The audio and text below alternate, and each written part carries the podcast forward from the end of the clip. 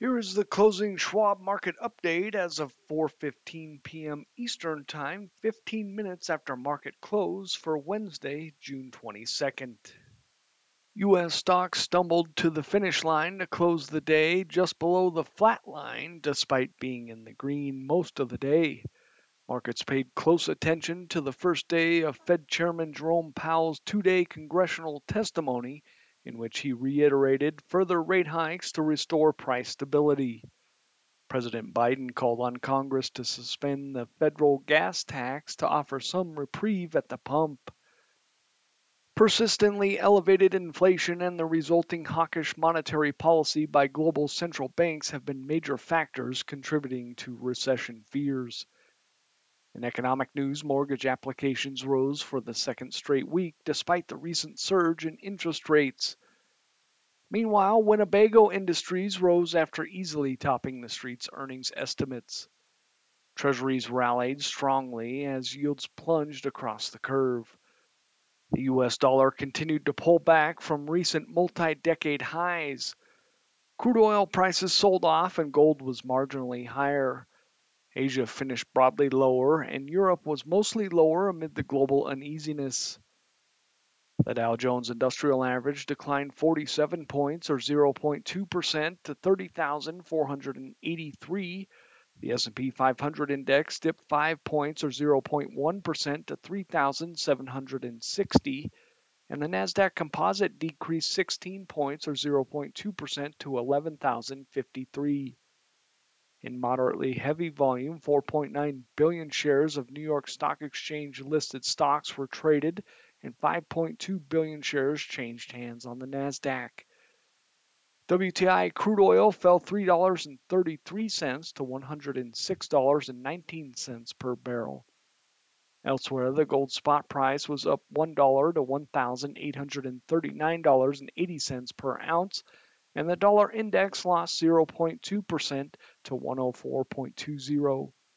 In equity news on Wednesday, stocks remained volatile on the heels of yesterday's gain, which followed another weekly drop last week that saw the S&P 500 join the Nasdaq and Russell 2000 in bear market territory.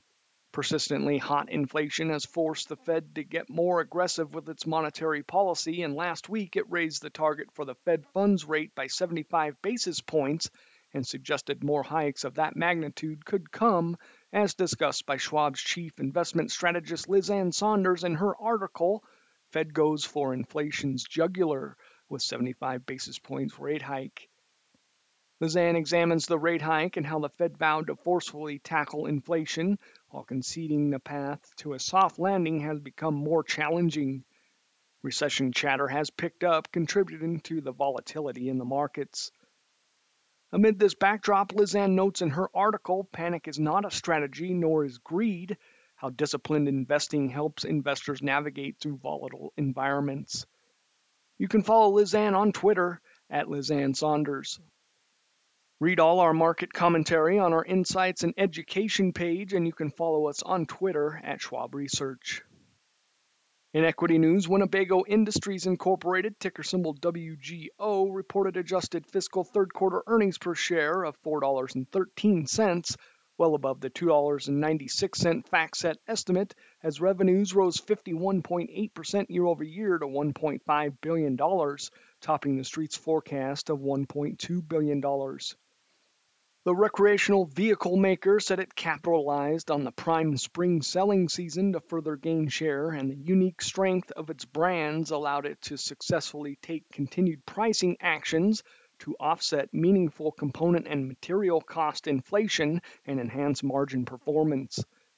Winnebago added, quote, Looking at the broader economic trends, we have been successful in managing supply chain disruptions, improving dealer inventory levels, navigating cost inflation, and driving manufacturing productivity to deliver consistently strong results. We expect supply chain inconsistencies and inflation pressures to continue in the fourth quarter and into our fiscal year 2023, and we are focused on continuing to stay ahead of them. End quote. Shares traded higher. In economic news on Wednesday, the MBA mortgage application index gained 4.2% last week, following the prior week's increase of 6.6%. The index rose for a second straight week as a 3.1% decrease in the refinance index was more than offset by a 7.9% rise for the purchase index. The rise came even as the average 30 year mortgage rate jumped 33 basis points to 5.98% and is up 280 basis points versus a year ago. Treasuries rose solidly, with yields losing ground as concerns rose regarding a recession amid the backdrop of an aggressive Fed to try to combat persistent inflation. Check out Schwab's chief fixed income strategist Kathy Jones's 2022 mid-year outlook, Fixed Income, in which she discusses how returns should be better for fixed income investors in the second half of 2022 now that interest rates have reset higher. However, we still expect volatility to remain high as central banks shift away from easy money policies. Be sure to follow Kathy on Twitter at Kathy Jones. The yield on the two year Treasury note was down 16 basis points to 3.06%, while the yields on the 10 year note and the 30 year bond decreased 15 basis points to 3.15% and 3.24%, respectively. Yields moved lower as the markets paid attention to the first of two days of congressional testimony from Fed Chairman Jerome Powell. The Fed chief stated that ongoing rate hike decisions will be made meeting by meeting, and the Fed will try to communicate its thinking as clearly as possible, but he made no mention as to the potential size of a hike in July. He stated the Fed quote, must, end quote, restore price stability, as restoring price stability will help everyone. Powell also noted that the American economy is very strong and well positioned to handle tighter monetary policy. He added that the labor market is, quote, extremely tight, end quote, and the Fed's tightening measures are aimed at job market balance, while saying the tightening of financial conditions seen in recent months should continue to temper growth and help bring demand into better balance with supply.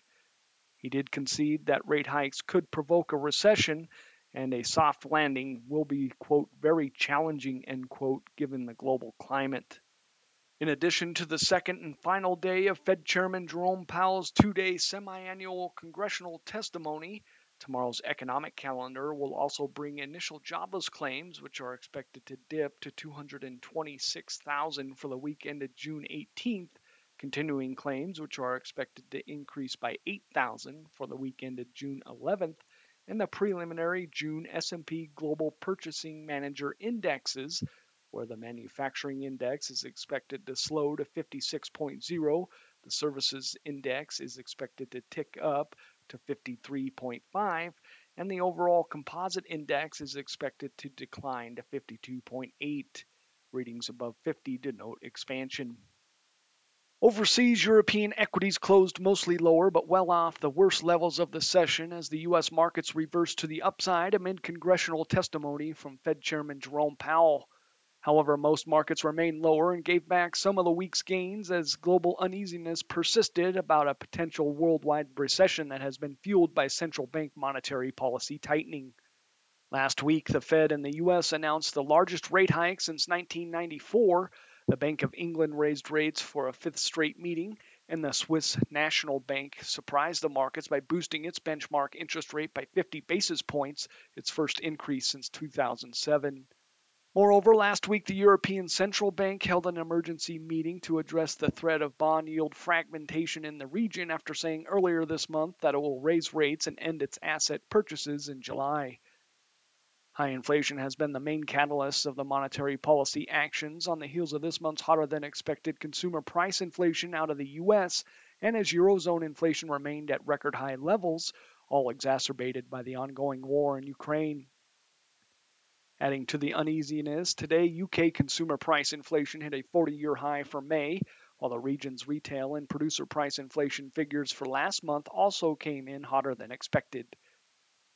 Given this environment, Schwab's chief global investment strategist Jeffrey Kleintop, CFA, offers his latest article, Recession The Risk is in the Reversal discussing how investors often notice the overall direction of markets and how missed changes in asset classes under the surface could see a shark attack take a big bite out of unprepared portfolios. You can follow Jeff on Twitter at Jeffrey Kleintop. The euro traded higher versus the US dollar, while the British pound was little changed versus the greenback, and bond yields in the eurozone and the UK lost ground. The UK FTSE 100 index was down 0.9%. France's CAC 40 index lost 0.8%. Spain's IBEX 35 index and Germany's DAX index declined 1.1%, and Italy's FTSE MIB index fell 1.4%, while Switzerland's Swiss market index traded 0.5% higher. Elsewhere, stocks in Asia finished broadly lower as the global markets remain hampered by heightened recession concerns as a host of monetary policies around the globe tighten to try to combat persisting inflation.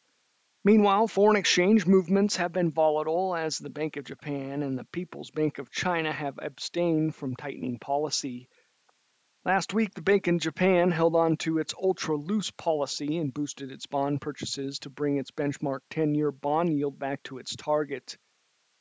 Also, the People's Bank of China has introduced stimulus measures to try to stabilize its economy that has slowed, exacerbated by the COVID induced lockdowns in the country, though there have been signs of improvement and China has eased some restrictions.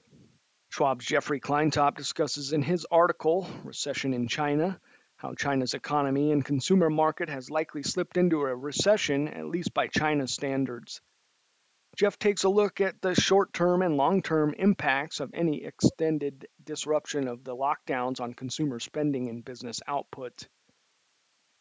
In light economic news, Japan's machine tool orders were unrevised at a 23.7% year over year gain for May, and Australia's leading indicators unexpectedly moved further into negative territory for May. Japan's Nikkei 225 index declined 0.4%, with the yen trimming yesterday's losses late in the session after recently plunging versus the US dollar. China's Shanghai Composite Index declined 1.2% and the Hong Kong Hang Seng Index fell 2.6%. Australia's S&P ASX 200 index dipped 0.2%, South Korea's Kospi index dropped 2.7%, and India's S&P BSE Sensex 30 index traded 1.4% to the downside. Tomorrow's international economic calendar will bring the producer price index from South Korea, the preliminary June manufacturing and services PMIs out of Australia, Japan, the Eurozone, and the UK, and we will also get French business confidence.